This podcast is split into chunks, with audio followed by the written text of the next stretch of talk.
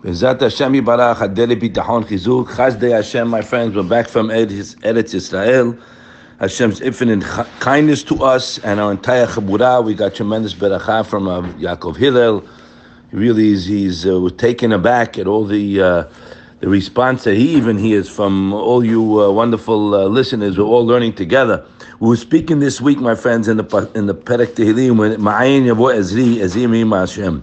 And we read from Rav Yaakov Hillel's Sefer on Chanukah that the chidush of ma'ayin yavoazi, not only that it can come from anywhere, it's when a person makes himself ayin, right? He writes over there, ki kol od Guys,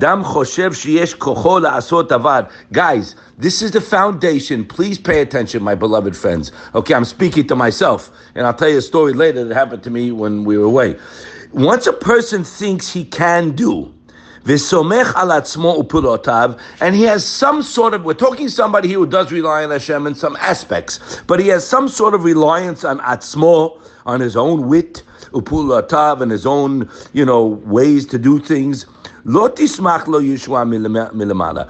Yeshua is not going to come to Malam in Teva. It's going to go derech Teva. So that's the reason, guys why you're nervous and worried and why he gets us. Okay, guys? And we we have to be on guard 24 7 with this Yetzer Hara. He's ready to kill you at any second. But if you really are smart, right, guys, and we really internalize what we learn, you're not going to get nervous and you're never going to get worried. The Chovot HaLevavot told us, you know, I bump into people all the time. If you're worried, you're not holding. That doesn't mean I don't need anything. Now, you have to know, guys, worry is a choice. Okay, people choose to be worried. They say, no, that's my nature. I'm a worrier. That's hogwash. It's not true. It's not part of your nature. It's a habit. Some people started this habit in a young age. They heard it in their house. Who knows? Maybe they grew up with it, with the families, what the parents spoke about, Chas v'Shalom in the house. By the way, by the way, there were also Mechalel Shem Shamayim in the home. What do you mean Mechalel Shem Shamayim in the home? These are upstanding from a Yidden. No, sir. If you are projecting to your children, they hear words of what are we going to do? And I don't know. And I don't know what's going to be. And if we have enough money. You know how many young boys I spoke to that they grew up with this anxiety in the home? So as parents, if a Kadosh Baruch Hu bless us with children, his children, yeah, we have to be careful what we say, my friends, because at the end of the day, first of all, it is a motzi shem ra. It's not true. You have a sickness of you want to create a worry situation. That's your problem, because the real situation is if a person needs more money. Yes, he does. Not lying here, he does. A person needs a Yeshua and a Zifuah, he does. A person needs a Shidduch for his kids, right? These are facts. As the Beis HaLevi told us, bitachon isn't, yeah, everything's okay and taking a, no, no, no, no, no. Bitachon means I see the situation is very tough. Afilu hachi, even so, I'm relying on Hashem. Okay, guys, and I go through it to my through myself in my business. It's basically waiting, and sometimes, and you know, nothing's happening. I say Hashem, please, and boom, out of nowhere, keheref ayin. But that's when you make yourself nothing. So a person who's worried has anxiety, you're choosing to look at it that way. And it's a bad habit that you got to overcome because no matter what situation you're in, first of all, Yeshuat Hashem keheref In one second, situation can change and you get Yeshua. That's one of the foundations of the future, right? Remember, the Yetzer I get you on tomorrow.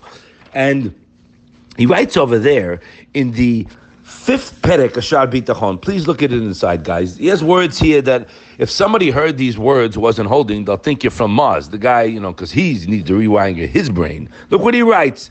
Hashlishi, inside. כי אבותיה באלוהים ואם יתעסק בסיבות ולא יסמוך בליבו עליהם. we are in business, right, guys? So now a person who's reliant on a Kadosh Baruch Hu, although he engages in some means of earning a living, you're listening, guys, and achieving other worldly benefits, he does not rely in his heart on those means. What do you mean? I have a business. No, no, no, no, no. I have Hashem. The business is a puppet. So, I mean, you're going to get angry or worried at a puppet? Look what he writes. We'll continue.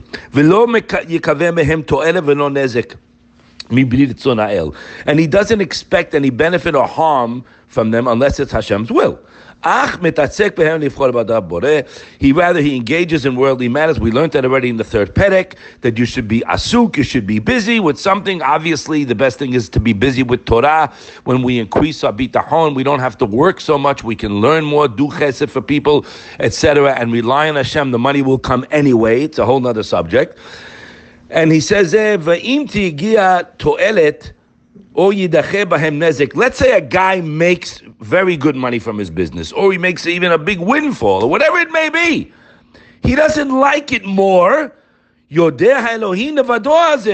thank Hashem alone. He won't know, he won't, have, won't know what to say. I love you so much. What you gave me, Hashem. There's no business. Again, guys, this is very hard because we haven't been thinking like this, you know, for the last 30, 40, 50, 60 years, how, how old you are. Okay, we do not think like this.